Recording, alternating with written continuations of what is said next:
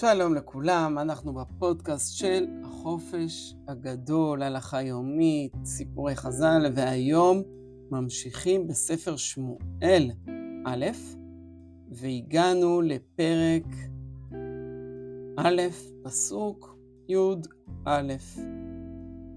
ראינו שחנה בוכה, מרירת נפש, אין לה ילדים.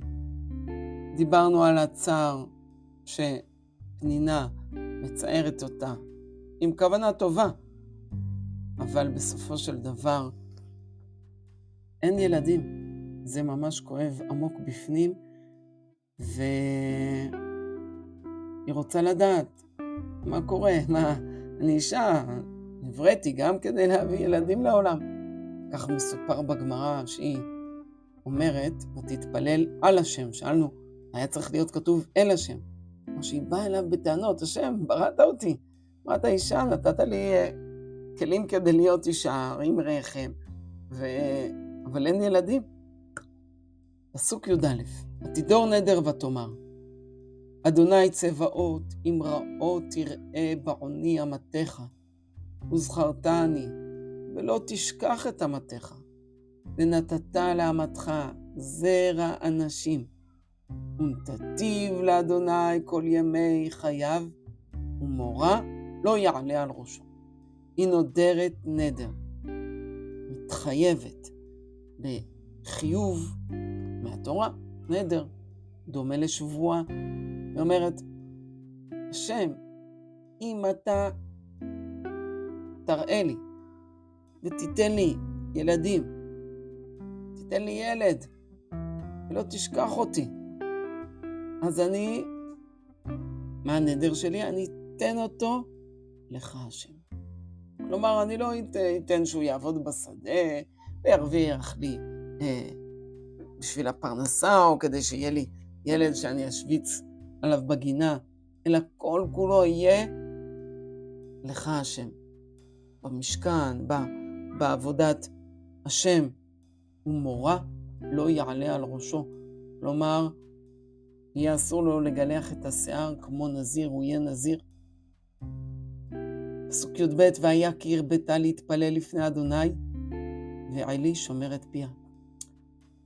התפילה שלה, התפילה שלה הייתה שונה מכל התפילות של כל הנשים שבאו למשכן.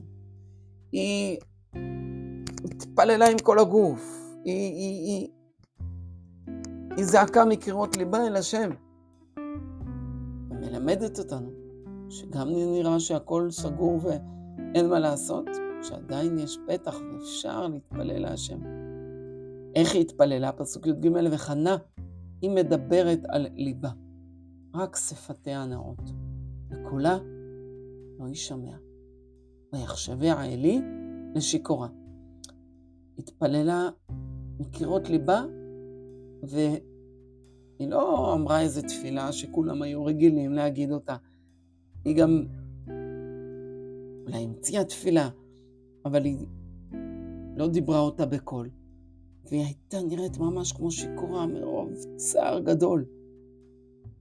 ואלי פונה אליה, ואומר לה, ויאמר אליה אלי, עד מתי תשתכרין?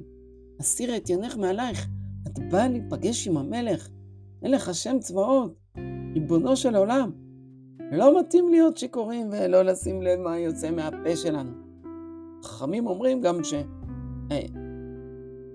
שאותיות מהחושן שהיו על ליבו זהרו, שין, כף, ריש, ה', והוא פירש את זה שזה שיכורה.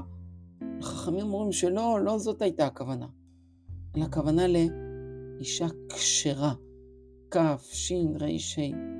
ותען חנה ותאמר, לא אדוני, אישה קשת רוח אנוכי, ויין ושחר לא שתיתי, אשפוך את נפשי לפני אדוני.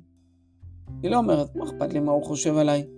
חכמים אומרים בגמרא, שאם חושדים בך, אז אתה צריך להסיר את החשד, להסביר את דבריך. למדו את זה מחנה.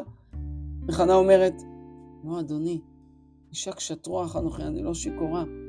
אני שפכתי את נפשי להשם, אולי זה נראה כמו שיכורה, אבל אני, אני יודעת בדיוק מה אני מדברת. ואני יודעת בדיוק כשאני עומדת מול ריבונו של עולם. פסוק ט"ז, אל תיתן את אמתך לפני בת בליעל, מרוב שיחי וכעסי דיברתי עד הנה. כלומר, אל, אל תגיד שאני כזאת בת בליעל. בסוגריים, חכמים אמרו כמו הבנים שלו, שהם uh, חיללו את השם. באמת דיברתי מתוך, מתוך קירות ליבי, זעקה גדולה להשם, שהשם הוא כל יכול, הוא יכול לשנות את המצב. מה אלי עונה לה? זה נראה בפודקאסט הבא על ספר שמואל. תמשיכו ללמוד, תוסיפו עוד בלימוד, שיהיה לכם המשך יום נפלא.